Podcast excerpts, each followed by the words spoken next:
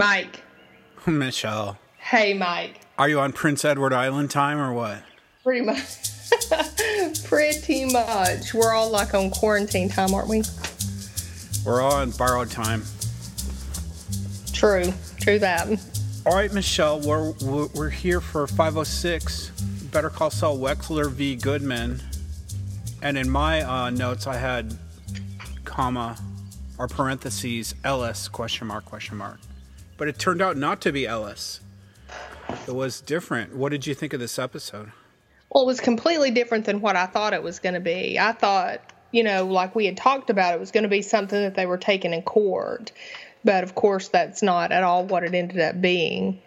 Um, yeah, I, I think that it was, I don't know. I don't know where to go with this. I don't know where we're going to go with this. Um, it was a good episode. It gave us a lot to think about, a lot to speculate about where we're going to go. Um, I'm still going to complain that we haven't seen Gene again. And, uh, but I did like seeing young Kim. And I love the nacho spin. It, but I just, I, I want some more Gene. I want it. Michelle, you seem a little half hearted tonight. Is everything okay? um, no, everything's fine. All right. Well, good. Well, I liked Little Kim too. I liked meeting Little Kim. Um, although I will say that I lost a degree or two of admiration for Kevin when I found out that he inherited his business from his father and he didn't start it. I thought he was the entrepreneur here, but he's not. He's still Yeah. an entrepreneur, but not the original founder, which took a little bit of wind out of Kevin's sails for me. I thought so too because it seemed like that when he first started with Kim. Like right like they just had one and he really wanted to expand it. I thought it was his doing too. So, Well, they probably did only have one. yeah. But yeah, he got a foothold. I don't know. It was a little Trumpian in my view. Like Trump's father gave him a really nice head, little head start, and then Trump did what he did.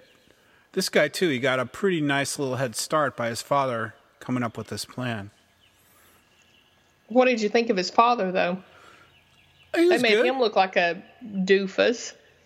Well, that was the that was the live movie crew doing that on- to him. You can't blame the father for that. Who knows? Well, if- not really. Even just the beginning commercial, just the old commercial. I guess old commercials kind of were like that, but no, what was wrong with the old commercial? I mean, he just looked kind of like a, just I don't know. He was kind of doofy, wasn't he? The dad. No, He's I didn't standing think so. out there He was a cowboy appealing to cowboy people out in the west, southwest was his market. Yeah, but what was? See, what did he keep saying? Yeah, or something. I don't know. I mean, and I, I I realize he only said it once in the original commercial, but I don't know. I thought it was a little overplayed, but So Michelle, in in uh, we're on time this week for the first time, I think. it's actually Wednesday night when we plan to do this, um, but I still had a little time to sneak sneak preview some of the other people's the other critics' opinions. okay. So Sepinwall says, "Is there a chance, as Odenkirk and Seehorn both suggested, that Saul Goodman went home every night to Kim in Breaking Bad?" Hmm. I think there's a chance. What do you think? Uh, I think there's a chance, but it's a long shot chance. Why? Because that would be um, retconning to the max if they said that Saul had Kim as a wife every single time through that whole season, that whole series. I don't know, man. That's a stretch to me. Well, but they show us how he kind of separates work from home. Like all that work stuff will be going on, and he works late and he does whatever he's got to do, but then he's like, Chinese tonight? Or whatever. And I mean, it's completely separate. Yeah, we. I mean, we don't have any reason to to not believe it, except that we never saw it, which I guess is a fairly strong reason. But I don't know, man. It's a that's a stretch to me. I want to believe the romantic reason. Like we saw Kim. We'll talk about it when we get to this recaps of the scenes. But We saw where Kim's from. We saw where Gene is. That tees up such a brilliant reconciliation if they are apart. I don't want them to have been together the whole time. I want them to have separated, and I do want to see them back together. But I don't want them to have. I don't want Saul to go home every night to Kim. Why? I don't know. It just seems. It just takes away from Kim that she would put up with his bullshitness. I want them both. I want to see them both have fallen and then recover together, not both go on together. I guess. I mean, they're both they both kind of fell together, though. I mean, in a way, so from what we've seen so far. Yeah, I mean, Kim's no angel either. I'd rather see the separation reunion than the than the long slug of them being tolerant of each other's like dicey behavior. Well, I think we'll see a the separation re- if if it comes to that a separation reunion because I don't think she went with Gene. We have seen Gene at home, but I don't think we ever did see Saul at home. I'd rather see the separation non-reunion than the long slog of them being complicit together in dicey whatever they whatever they have now. I don't your want romance, Mike? I don't want it I don't want what they have now to continue. Well, what do you think's going to change? I think there's a separation coming. I, I well, I, I'm hoping anyway. Kim goes to jail. Kim gets killed. Somehow, Kim gets separated. I want that to happen. Dang. Why? Okay. I just told you why. I want this. I want the reunion to be strong, not just a continuous slog of them having been together this whole time. Well, if she gets killed, the reunion will be a little bit gory. It'll be dramatic as hell if she's killed and she. I guess. That'd be quite the reunion. So, Michelle, sometimes my first reaction triggers itself before I have the sanity of context. So, when I first saw this first scene, I thought, wow, that looks just like Arya in Game of Thrones. Little Kim standing there. That's funny. But she was, but then later on, you know, a minute, a couple seconds later, she's blonde and not Arya, of course. But her face looked like little Arya. Well, it's it's funny that you kind of said that because I was thinking it was Kaylee at first. You know how they always have, or not always, but they've had several different Kaylee actors, and and the Kaylee actors haven't lined up either to the age and all that kind of stuff. We talked that to death at one point, I think. But I thought at first it was Kaylee. So that's funny that you thought it was somebody else too. Well, who was it, Michelle? Well, it turns out it was Tween Kim. She's outside her middle school. Tween, like a kid and a teenager. They call them tweens. I think it's like, yeah, maybe 10, 11, 12. And her mom's been drinking Kimmy, Kimmy, and they called her Kimmy, which was funny because we've called her Kimmy the whole time. Wasn't having any of it. She decided she's going to walk home with her cello in place of riding with her mom, and not even McNuggets will change her mind. And her mom drives off saying Kimmy never listens. Yeah, and Affair of the Heart is on the radio. That's Rick Springfield, right? Yes, yes. Um, yeah, and we noticed too the New- Nebraska. I have any in my notes. Nebraska license plate on her mom's car. Yes. So that's interesting because we know that Gene's in Omaha now. But so did Gene get to pick where he went? No, but Jimmy slash Saul said that in Breaking Bad that if I'm not careful, I'm going to end up doing a Cinnabon in Omaha. So I'm sure. Yeah, I guess he probably had a little bit to say about it. Okay.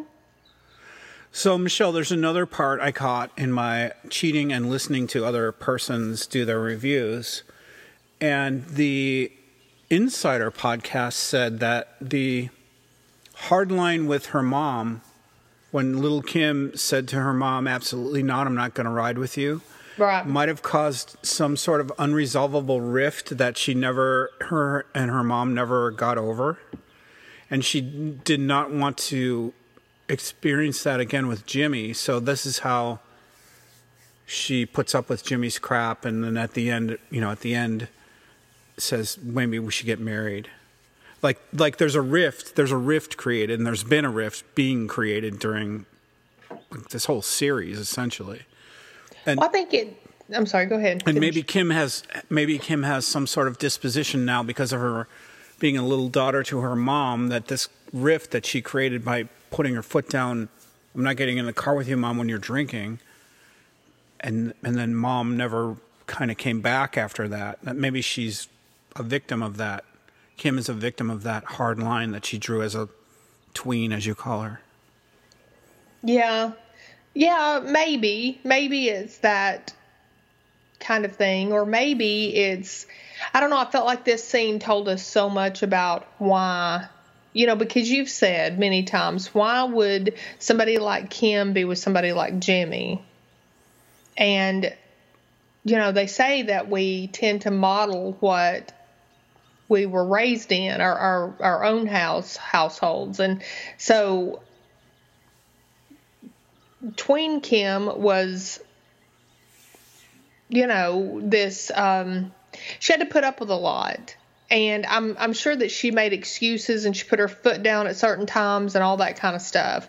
And so that just explained a whole lot to me about why she would end up with somebody like Jimmy and why she would be with him. Yeah, and I will say that that theory I just proposed I would have thrown out the window immediately had it not come from Peter Gould and Rhea Seehorn in the Insider podcast. So when I hear it there, I almost kind of have to like give it some credibility because it's the freaking writer and creator of the show. Yeah. So, but I don't. Yeah. I would have if you had brought it up. I'd be like, Michelle, have you lost your mind? You know, I, I, I, I don't like that theory, but they brought it up, so. Yeah, and I, I don't like it when they do that. We should be able to draw our own conclusions, and we should draw the conclusion that they have put in our mind. And that is not the conclusion that I would have drawn from it, just like you said. But but I I did think it was a great scene. I've we talked about it. Where did Kim come from, and all that kind of stuff. We never see her talk. You know, we t- saw Jimmy talk about his brother and and what happened to his parents and stuff. We've never seen anything about Kim, and um, I I realize she's never been like the main character, but she's a very important character in this, and I I'm glad we got to see that little bit of backstory on her. But then we go into the intro and we come back and we see that old commercial for Mesa Verde with Kevin's dad and young Kevin. And so Michelle, in the financial universe that we live in these crazy days, do you feel like you have freedom to bank? um, sure. Why Every not? cowboy wants freedom to bank. freedom to bank. You didn't think he was kind of doofy when uh, Saul was playing that for his film crew? Well, I thought the original Don Wachtell 1970 commercial, whatever year it was supposed to be, I thought that was appropriate for the time. Of course, it's doofy. He's got like conservative, you know, doofy customers he's marketing to. He can't look slick and you know Hollywood to them. Well, and a lot of 19s, you're you're you're right. It was probably very appropriate to the time, even more so than to the specific audience. I think you're probably right. Kevin, I mean, little Kevin is a porky little dingus. he Right. is he is the he is definitely the tadpole that he grew up to be and being the real Kevin that he is. They're they're painting him in a different light, I think, than we saw him to begin with, and I think there's probably a reason. I don't know what it is. I told you last episode I I thought he looked like a dork in the last episode before I, and, and all of before I had thought he was like a clever entrepreneur. Well, they definitely showed him that way at the beginning. He seemed like a, you know, a smart guy who was working toward his goals or whatever, and then suddenly they've got him just, I don't know, being hot-headed and and cutting off his nose to spite his face and just silly stuff. But Saul's trying to get him. He's he's showing his uh, his film crew, the college film crew, this commercial. And we don't know what they're doing, but he's wanting to do something with it at this point. And he wants it done by tomorrow. And they're giving him every reason why it can't be. And they want to know does he even have a green screen? And then we go directly to the people painting a screen green the next day. And we have all these people in there. They're trying to shoot this commercial. And I thought that was really, really good. That five, four, three, two magic. I mean, it was great. What'd you think about Saul in that the the Yeah, he's a pretty good producer. He's a pretty good, I don't know what they call director, I guess, set director.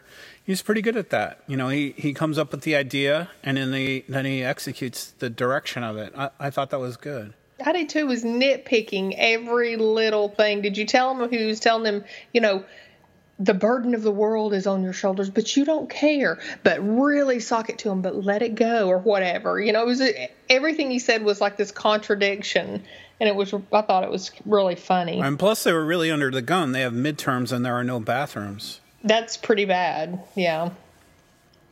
So then Kim pulls up outside the nail salon and she walks to the door. And this is where she was looking in at everything Jimmy's doing. And she seems to like look very fondly for just a real brief moment. And then she looks serious. And Saul comes out as usual. He's happy to see her. He's telling her everything's going on that, and you know, everything that's going on. He just wants to talk about it and all that. But she just wants to talk. And Yeah, then, did you think this was the hammer coming down on Jimmy where Kim fin- finally says, Jimmy, we got to have the talk? You mean her breaking up with him or Yeah. something? Yeah. No, well, no, right then, in the middle of him doing this thing for her, uh, I, Yeah. it didn't dawn on me. Did you? Yeah, well, uh, this moment has struck me several times in the last two, three, four episodes that this is the final time. Her coming home to him chucking beer bottles, or him, her coming home finding out he's done something, and her coming to this now after all the stuff at the meetings she's been through. I'm waiting for that heel to come down on his throat, like, "Hey, man, it's over. We just can't do this anymore." Well, we'll talk about that, but um, if the heel hasn't come down so far, I'm wondering. So, Michelle, what do you think about Makeup Girl wearing too much makeup? She wears tons of makeup. The three, the three Lindelof crew team members are Makeup Girl, Camera Guy, and Sound Guy. Right. And Makeup Girl wears way too much makeup. I think that's probably pretty common. She's the expert, though. She should know the right, right moderation. Yeah, but I mean, that's, you know, she's in college for it, and I don't know.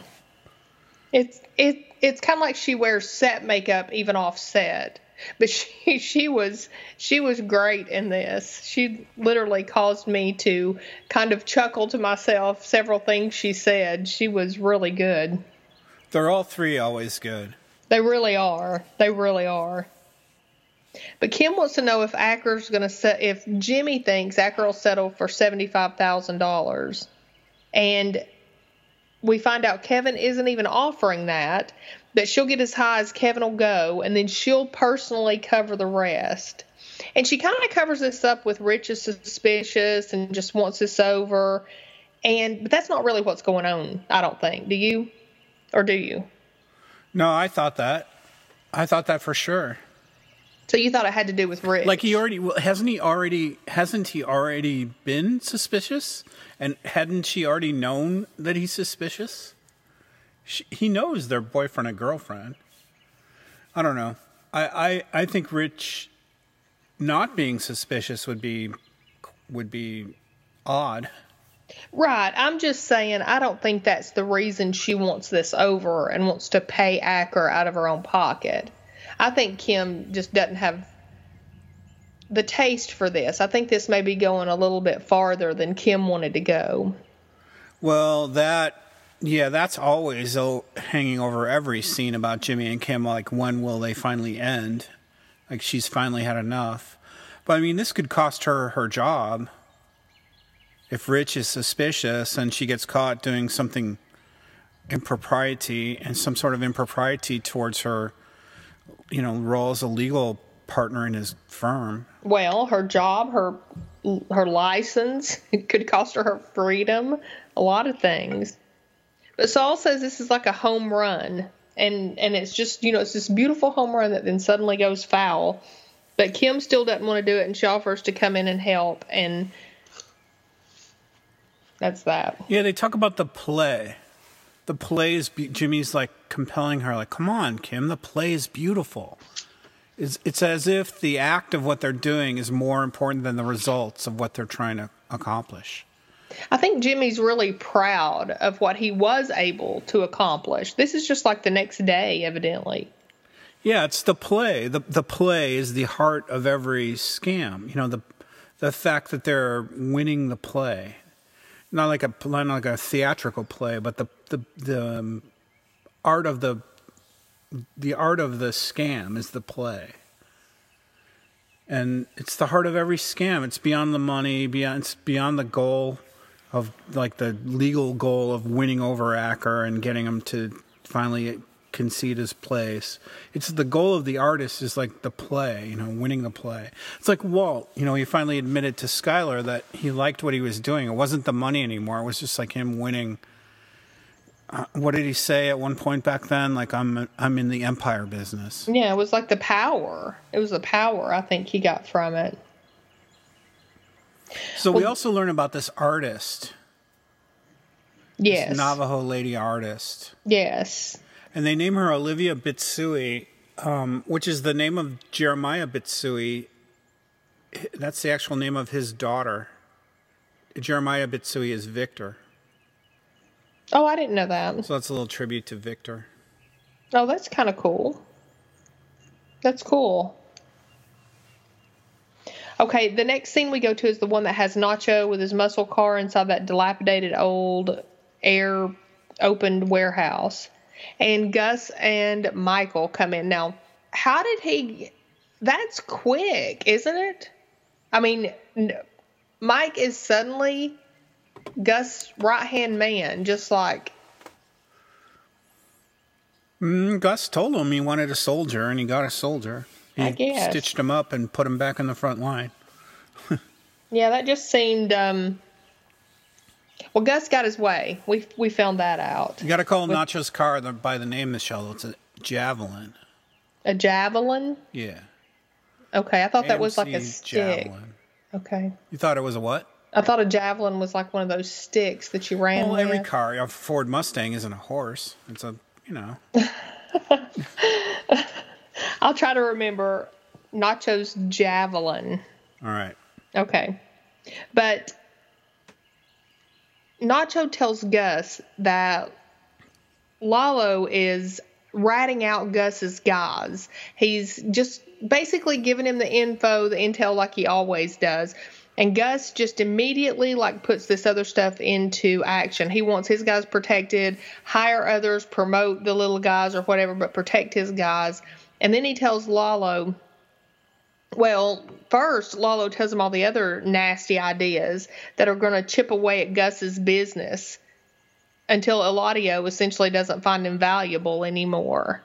Did you like skipping back a beat or two here? Did you like how Nacho play acted in front of Gus? Like, is this the gringo that's causing all the problems? Like, he plays that he doesn't know Mike. Yes. Yes. That was very smart, I thought. Although also very risky, because if Gus ever finds out, both risky for both Nacho and Mike, that why didn't you tell me you already knew him when he said, "Is this the Gringo?" It's it's dangerous for both Nacho and Mike.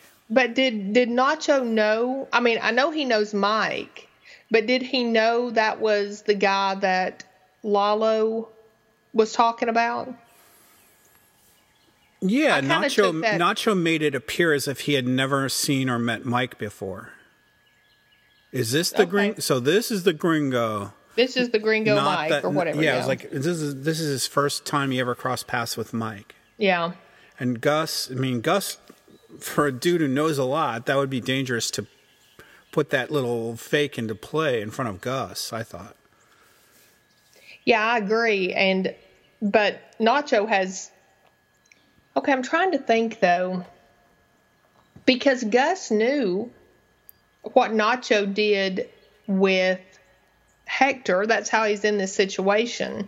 So, what would be the big deal about him knowing about Mike? There, well, be, well, now there's a big deal because he pretended he didn't know Mike. Well, sure. I didn't even think about that. So when Lalo the whole time was talking about Mike, Nacho, do you think he knew who he was talking about in that context? Yeah, I mean Nacho knows all this and and he's pretending now he doesn't know Mike. Remember Mike told Nacho, if you're going to kill him, make sure you get the vial back or whatever he dropped into his drink. Right. He Mike and Nacho do know each other. Right. He's pre- pretending to Gus, Nacho's pretending to Gus that he's meeting Mike for the first time. You don't pretend you you know to Gus. You don't pretend you went to the drugstore when you went to the grocery store, or he'll Right. freaking kill you. So this is a big this is a big fake out on Nacho, and and like I said, for Mike too to go along with it. But they almost have to, though, don't they? I mean, what's Nacho going to say? Yeah, this is the guy who told me if I do this with Hector. I mean, you know, that would have been even worse. He could have just said nothing though, but he he put forth a Yeah. a prevarication, Michelle, a lie. He put forth a fake out to Gus, which was not.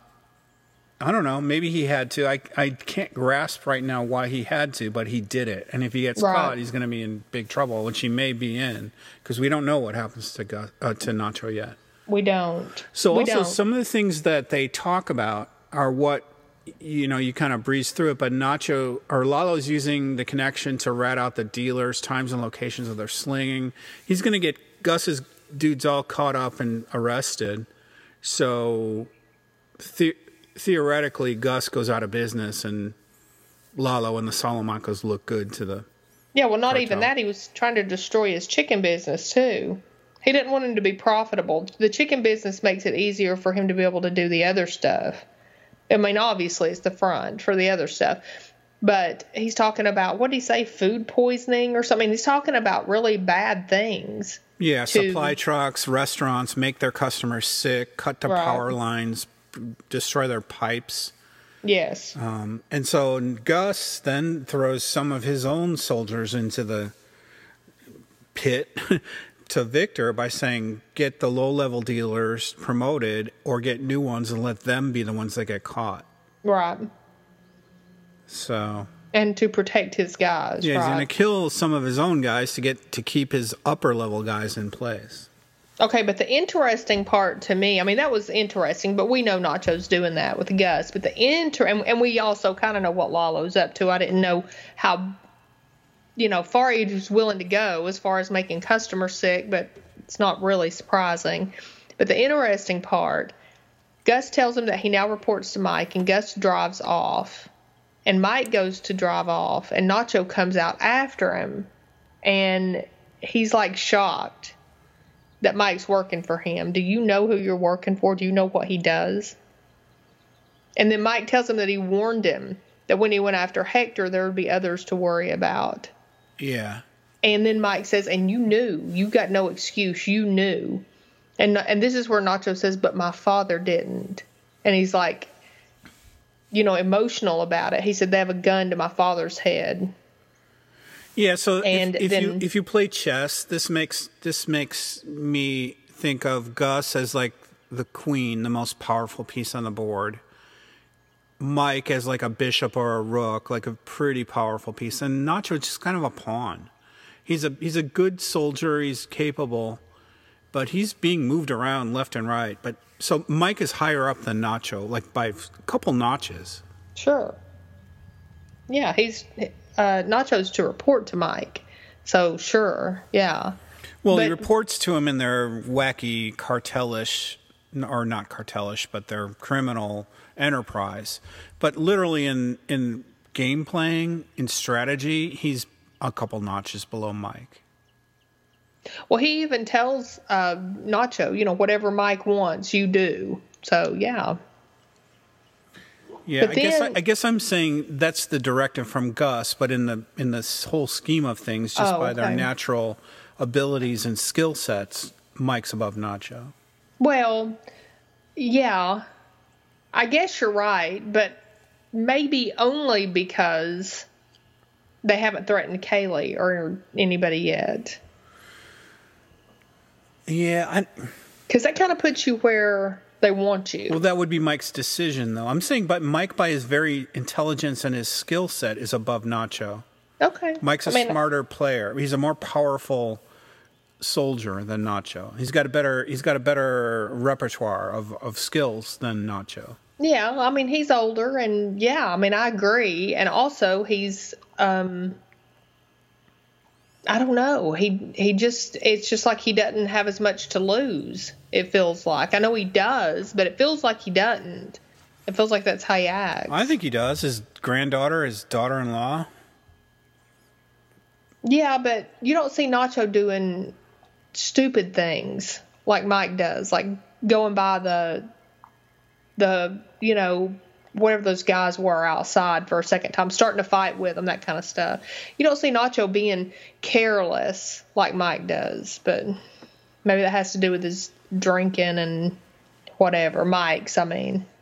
All right, Michelle, you dug a pretty good trench here. I'm not gonna I'm not gonna move you over on this point. Well, I don't know. I'm I'm not saying you're wrong. I just have never thought about it like that, so I don't know. But Mike, I felt like in this he pretty much offered to help Nacho with his dad. He said, "Let's take care of Lalo first, then we'll talk about your dad." Well, Mike, you're right about that. Mike clearly this registers with Mike like, oh, a family member. Hmm. Yes. It like gives him pause to reconsider his bishop or rookness to help the lowly pawn Nacho. Like he doesn't just write him off like, oh, you created the bed you made, you have to sleep in it. He wants to kind of now help him a little bit more because Right. the father's involved. Right. Right. So that gives me hope that, you know, dad might get out of this. Nacho's dad. Maybe not Nacho, but maybe his dad. Maybe. I kind of care more about Nacho than his dad, though. I mean, Yeah, I do too. More interesting. Sure, but Nacho cares more about his dad than he does himself. So I mean, if if one of them had to go, it would be in Nacho's best interest for it to be him and not his dad. I think. I mean, I think he would sacrifice himself for his dad. That's what I mean. Okay, next we go to Kim, Rich, and Paige, and uh, or, or they're calling Paige, Kim and Rich are, and telling her that Acker has decided to settle, and she's very, very happy, and they're setting up a time to do all that, and then they decide to have a little private conversation. Kim asks uh, Marcy, the other girl in the room, I guess the I don't know who sh- what she is, but they ask her to leave, and Kim apologizes to Rich for her behavior, and this was just yesterday. She says, I'm sorry for my behavior yesterday. So this is quick. This stuff's moving fast.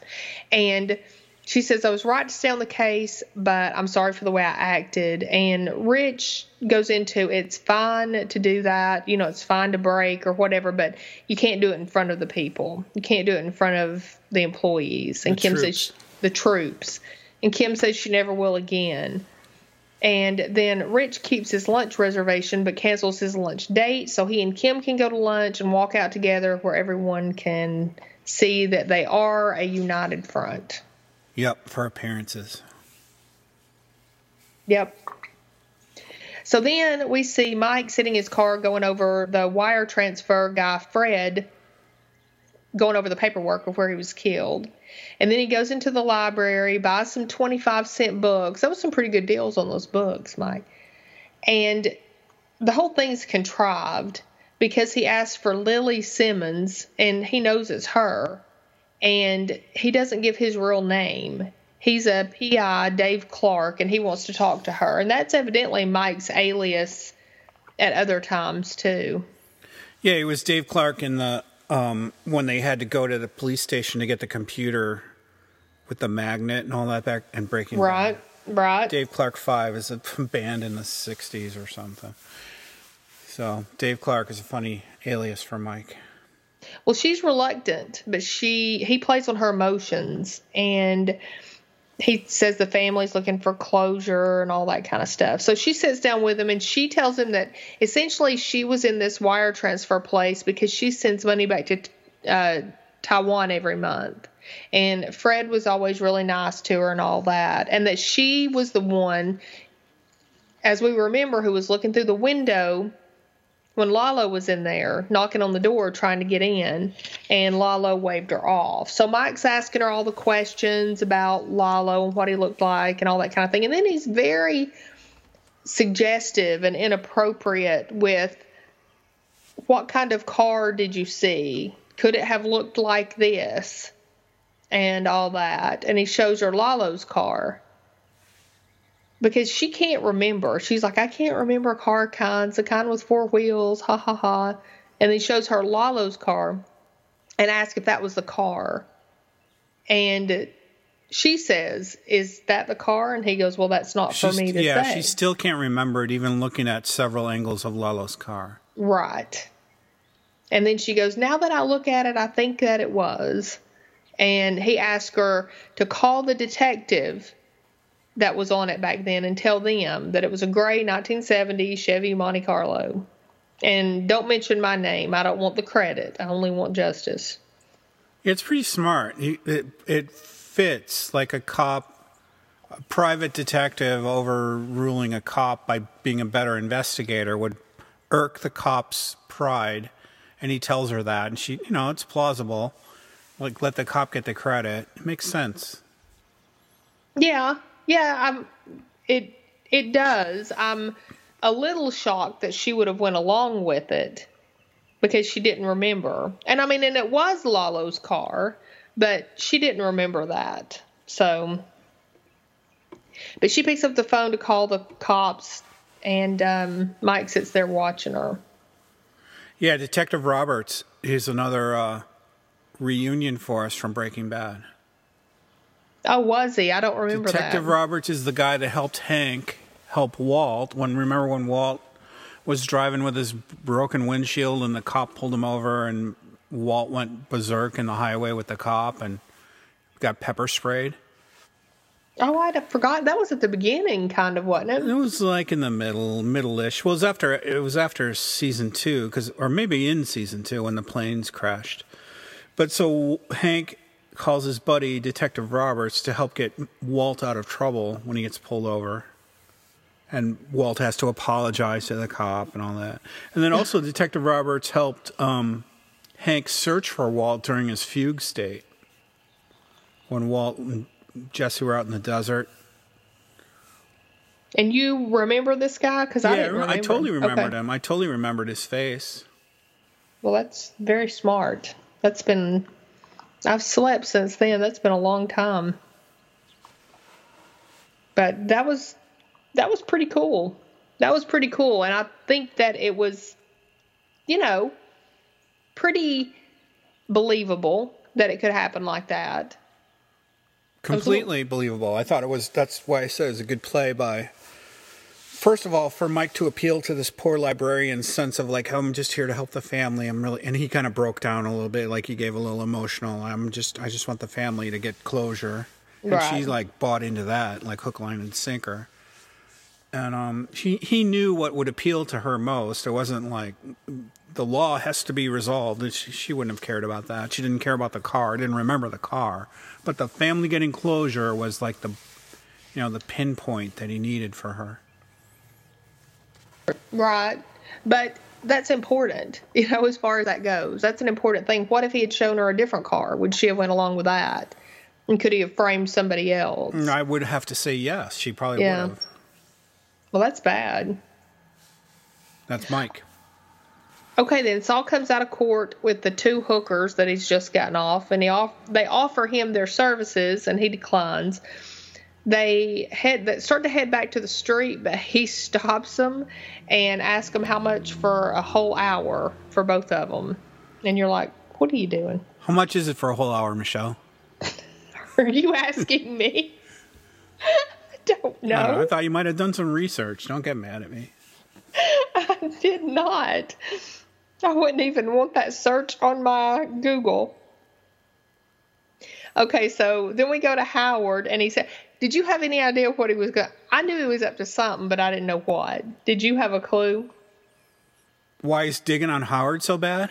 No. Why he wanted their services for an hour? Oh no, Okay. no. So then Howard's headed into lunch, and he's um, going to have lunch with Clifford Main. So the hookers come up, and hey, Howie, you know, you know why we're here. Don't try to play us. Joe Dog isn't happy with you. I mean, what what would you do in a situation? Who's gonna believe you in that situation? Well, nobody. Howard looks pretty freaking guilty. That is kind of a funny scene that doesn't really mean too much, except I, I can't see any much more meaning than Jimmy just sticking the fork into Howard a little bit more for whatever reason. He's still mad at Howard. Yeah, I don't um I don't understand why he's doing this with Howard. It's feeling kind of mean at this point. Yeah, I mean, we Howard- don't know the reason for sure. Uh, Somebody might know, but I don't know. Um, it just it does seem overly mean. And I mean, it's kind of comical, but I mean, he's not doing anything. I don't know, messed up his car was criminal, pretty bad. But I mean, this is kind of comical. This You is could- much worse than his car, though. His car can get repaired. This is like his reputation. It is. It's in there with the judges and everybody. But yeah, you're right. So and I'll never know. be able to hire those hookers again. And Jimmy says these aren't those aren't my hookers. My hookers are much taller. Like he was putting words in Howard's mouth to make it funny. Right. Right. He was talking. So he gets a phone call and he's like, Well, I'm good. Then he pulls out paperwork out of his briefcase and he calls um I've Olivia. got Elizabeth. You Olivia Bitsui. was it Olivia? I think Because I had so. Elizabeth Mitsui. Okay.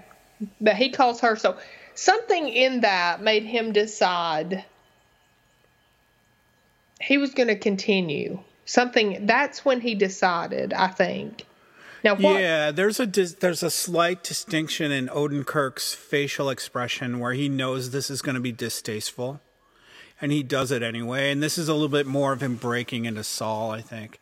I, I don't think Jimmy is totally crossed into Saul. I think he's still doing it by degrees. He might be, who knows what, ninety percent of the way there, but he's still he's still got twinges of like, ooh, this is this is going to be mucky. Go, you know, getting this old lady.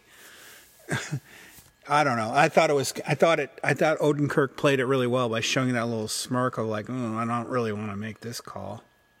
See, I didn't take that at all. I felt like he wanted to make the call, and that's why he did it. There's something about Howard and justice.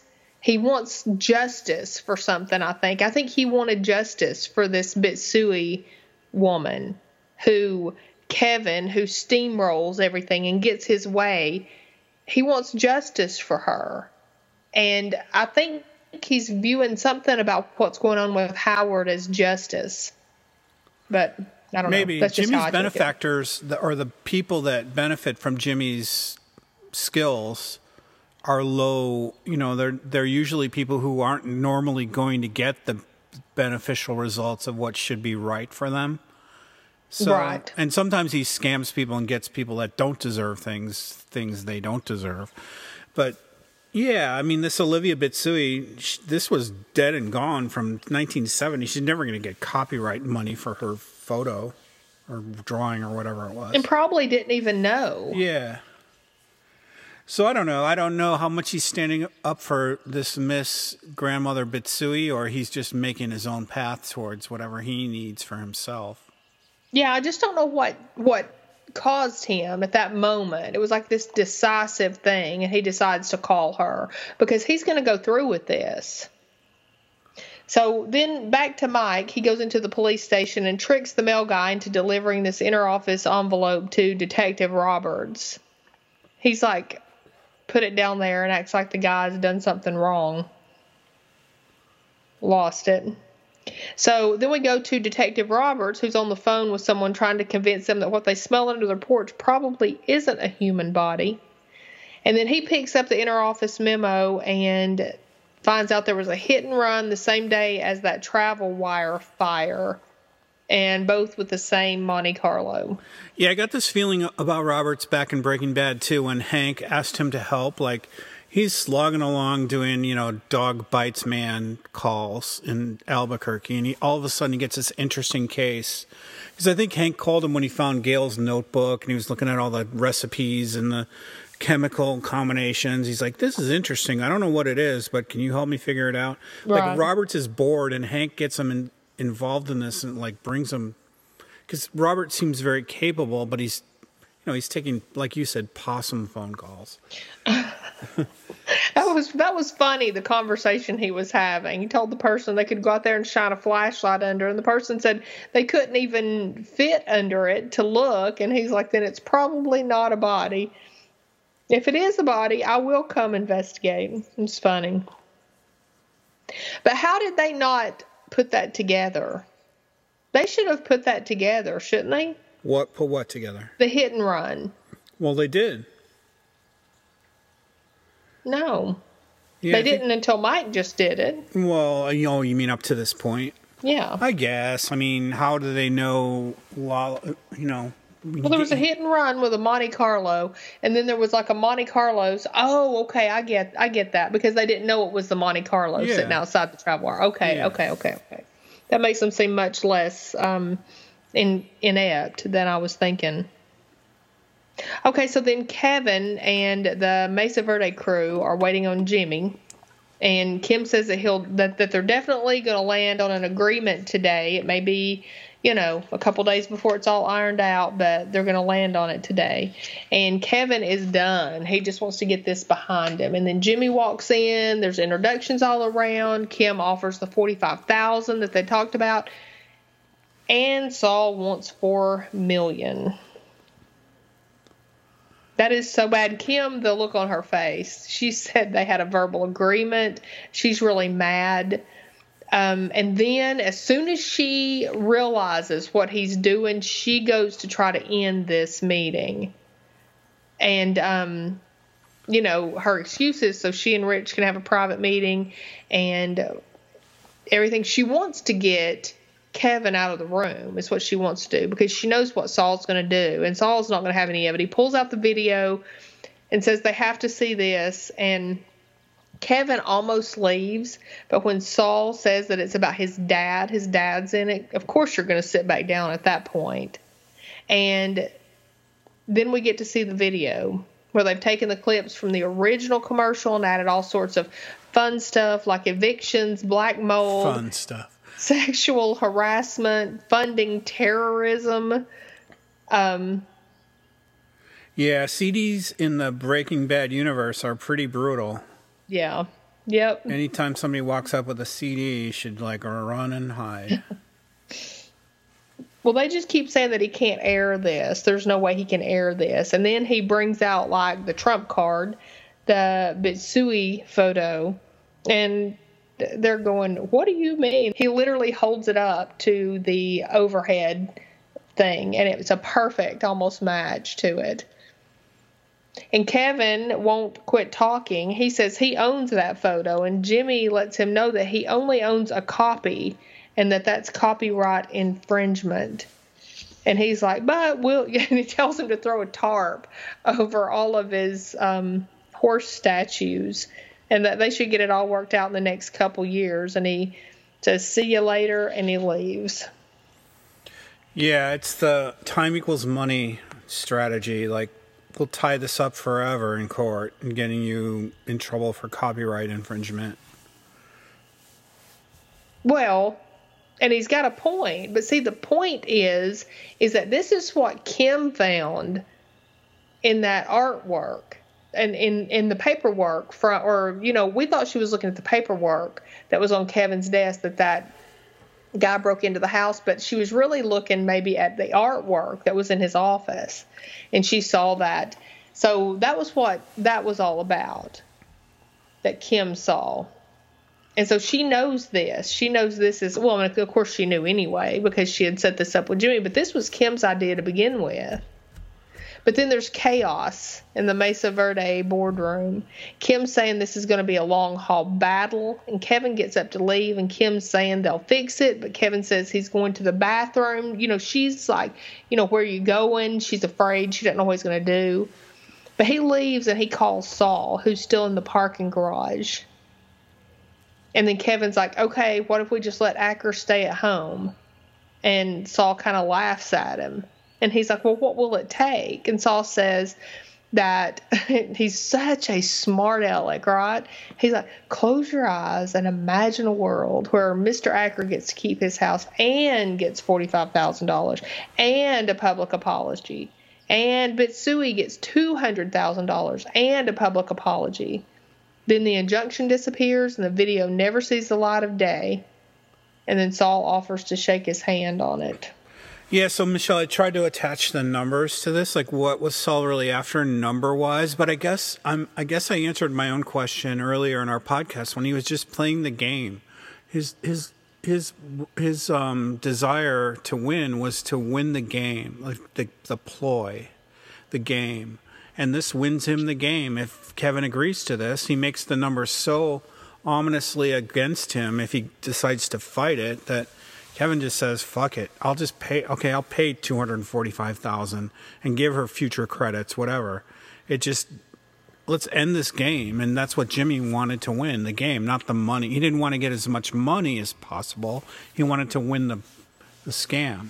Yeah, he likes to like stick it to people.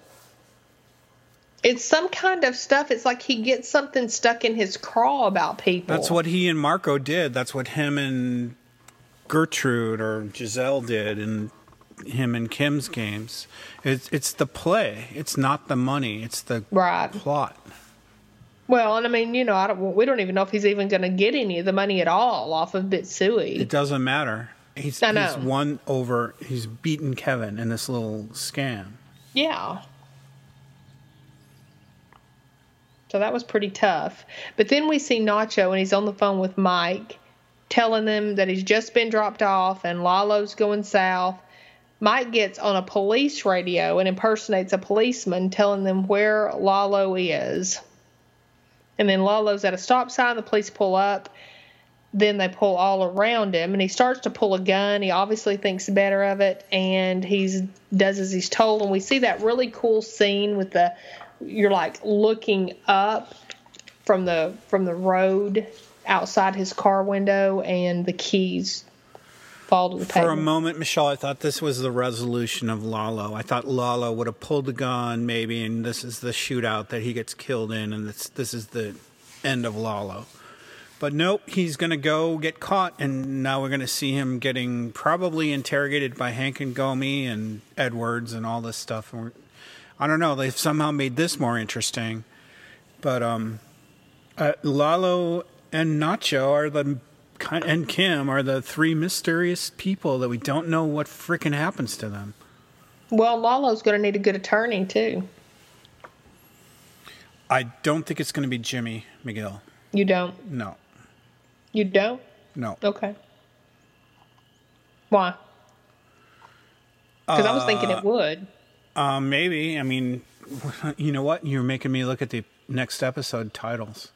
JMM 507, Bagman 508, Bad Choice Road 509, and Something Unforgivable 510. Oh, I couldn't even find five ten. I didn't know what it was. So I don't know. I don't see Lalo uh, unless he's unless he's blackmailed into it. I don't see Jimmy defending Lalo, but who who frickin' knows? I don't think Jimmy has any choice in what he has to do for those people anymore.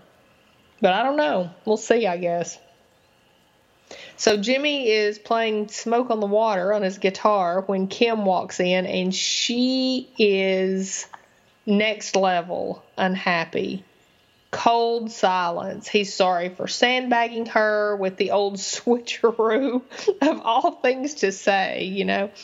And um but he tells her that her anger worked. No one would be suspicious of her now. It worked like an immunity shield. But now, what Jimmy, I mean, Kim realizes that Jimmy is going to do that even she can't stand in his way, I guess. It's not them together pulling the shenanigans. It's Jimmy pulling the shenanigans. And, you know, if she's there, good. And if she's not, good. Or her and he'll do it to her. pieces. Yes. Before this um, scene played out, I typed Kim got fired because I thought Jimmy tried to say, you know, this is just funny. You know, you know, who cares? Nothing. no- Who cares what happened? It's just, you know, it's a scam. And I thought she was going to say, Jimmy, I got fired. But no, she doesn't say that. She says, I don't trust you. Is the big penalty in all this, which I guess is a pretty big penalty in a relationship. That's huge. That's huge. But, you know, she. Okay, to Jimmy's mind, everybody won. He said Acker won. He gets to keep his home plus change. Bitsui won because she gets what was owed to her. And you know, Kevin wins because he still gets to do his call center just somewhere else. He's like, we all won. And then Paige says, I didn't win. So that was a big one. And then she turns on that. She can't do this anymore. Um, you've turned you against me again, or or you and me against the bank. To you versus me, which is where we get the name of this episode. And he tries to make it about plausible deniability, but she tells the truth. He stabbed her in the back. And she, this is where he says, I'll never do it again. I'll never do it again. She's like, Look me in the eyes and tell me you'll never do it again. And he can't. And then she goes into this, I can't live like this. We're at a breaking point. Um, she says either they end it now and enjoy the time they had or go their separate ways, or, and Saul's like, or, and she says, or maybe we get married. Yeah. Pretty complicated little uh, mess we've got here on our hands, Michelle. Yes. So she says some profound stuff too. She says, lies have no end. We have to end and remember what we had to make this like have any meaning at all, any value at all. Like it's better that we end it and remember what we had instead of just going on lying to each other, which is pretty deep. Yeah. Or we get married. And, you know, that's why I attached this meaning to Gould and Seehorn saying they said, she said this because of her relationship with her mother. That she didn't want to, she didn't want to burn the bridge because she burned the bridge with her mother when she was 12 years old. Yeah, but she didn't really burn any bridge with her mom when she was 12. I mean, she still walked home. She still lived in her house. She still ate her food. Do we she know still, that? No, but I mean, I'm sure she did. She was a baby. She was just a little kid. How do we know she didn't go live with her Uncle Phil in Kansas City? She always talks about Kansas City, not Nebraska. Yeah, I don't know. Nebraska was a surprise. That's why I had to do the double take on that license plate. Right. It wasn't Missouri or Kansas, it was Nebraska. So, and they're all pretty close. Yeah. I get that. But she didn't talk about living or being from Nebraska. She talked about being from Kansas City. So maybe she moves in with another relative or something happens. She gets, I don't know, married at 15 or, I mean, who frickin' knows? But somehow, and again, it's Gould and Seehorn talking about this, not some jerk off on another podcast theorizing. It's like the creators.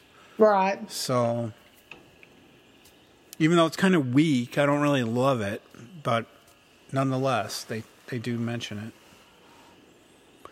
So do you think Michelle, what what are the odds that Jimmy and Kim have ever been married? What would you give the odds? Um, uh, what would I give the odds? I think they're high. Um, fifty-seven percent. What do you think? Um, three to five percent. Are you serious? Yep. I bet they never got married.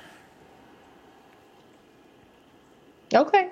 You have to remember another funny line in Breaking Bad too, where Saul says to Walt when Walt Skyler's mad at him, and Jimmy's like, "Ah, whatever. You know, I caught my second, I caught my third wife messing around with my second wife's stepdad," or he makes some stupid joke, and Walt gets all mad. But Jimmy or Saul makes a joke about having been married multiple times, which was probably just a joke in Breaking Bad. But I don't know. I don't see them have, having having gotten married. I don't see Jimmy and Kim having gotten married. Okay. That's it the know. show. That's the end. Yeah, I don't know. I don't know that I agree with you. I I don't know. I I think it's pretty high. They may not end up going through with it, but Jimmy. Okay, first of all, Jimmy would have married her at any point. I think. Do you agree with that or not? Mm, mmm, probably. I think Jimmy would have married her. I think it was her that, you know, probably didn't want to get married yet. So I think by her saying this, I think Jimmy's going to jump on it. And as we've seen, I mean, he doesn't want to lose her. He was like freaking out there for a minute. And if he jumps on it and things move like they normally move in these episodes, they'll be married in three days. Maybe our maybe our odds making on romantic foot footing is is incorrect because maybe something artificial intervenes, like she gets kidnapped by the cartel or murdered, or you know something that cuts it all totally short. Well, to anybody who listens, I'd love to hear your thoughts on what they're going to do. I think we should start like a poll. Can we do a poll on Twitter? Sure, you can do whatever you want, Michelle. okay, I think we should do that, like a poll. Do uh, Jimmy and Kim get married? How do people not? reach you on Twitter, Michelle? I am at Michelle from TN. And how do people reach your YouTube channel with its massive subscriber list? Um, same thing. It's just Michelle from TN. Completely different topics. Nothing about um, nothing about these great podcasts that we do, these great TV shows that we do. So I've had a couple of people ask me, and I'm, you know, I'm like, they say, why don't you talk about your other stuff at the end of this podcast? So I'm doing a couple things. I'm doing this um, wacky podcast called Darlin Alleys, like darling, but not the G, Darlin Alleys. Darlin Alleys, yeah. I'm doing a YouTube channel that only has a couple videos, but it's kind of about the van, driving around in the van and, um, the stuff I've seen and stuff I've learned about it so far. So Darlin Alleys on YouTube and Darlin Alleys on Spotify or yep. iTunes. Yep.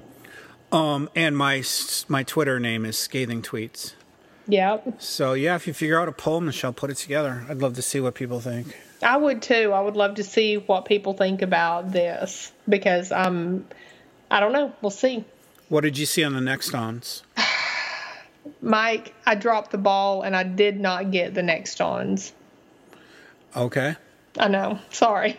I completely forgot. I meant to go back and do it and I didn't. I didn't realize till I just got to the last page. I was hoping you'd forget this time, but no, no such okay. So it's okay. We've gone long enough. So, okay. um, Michelle, next week we'll see you at JMM. Jimmy McGill's yep. um, briefcase. What do you think JMM means? Yeah, I, I mean it's it's his name. We know that. I don't know. I think it's in a pretty. I, I mean, if I have to guess, it's an a pretty important. It's a pretty important gift that Kim gives to Jimmy that she has to delay for a year, right? Because he doesn't get his law degree for a year. Mm-hmm. And maybe something happens to that briefcase. Maybe this is the breaking point that like he has to get rid of it, or he has to throw away the briefcase, or it gets taken from him, or something, and that kind of is a symbol of them being separated somehow. Well, see, I think it might be that that's who she marries because she can't marry Saul. Okay, but how did why why would they just show the initials? I don't know. Okay, I don't well, know. It's we, just a thought. It's a good. That's a good point of agreement, Michelle. We don't know. we don't. All right. Okay. Well, nonetheless, we'll see you next week on 507 JMM. Okay. See you then, Mike. Bye. Bye.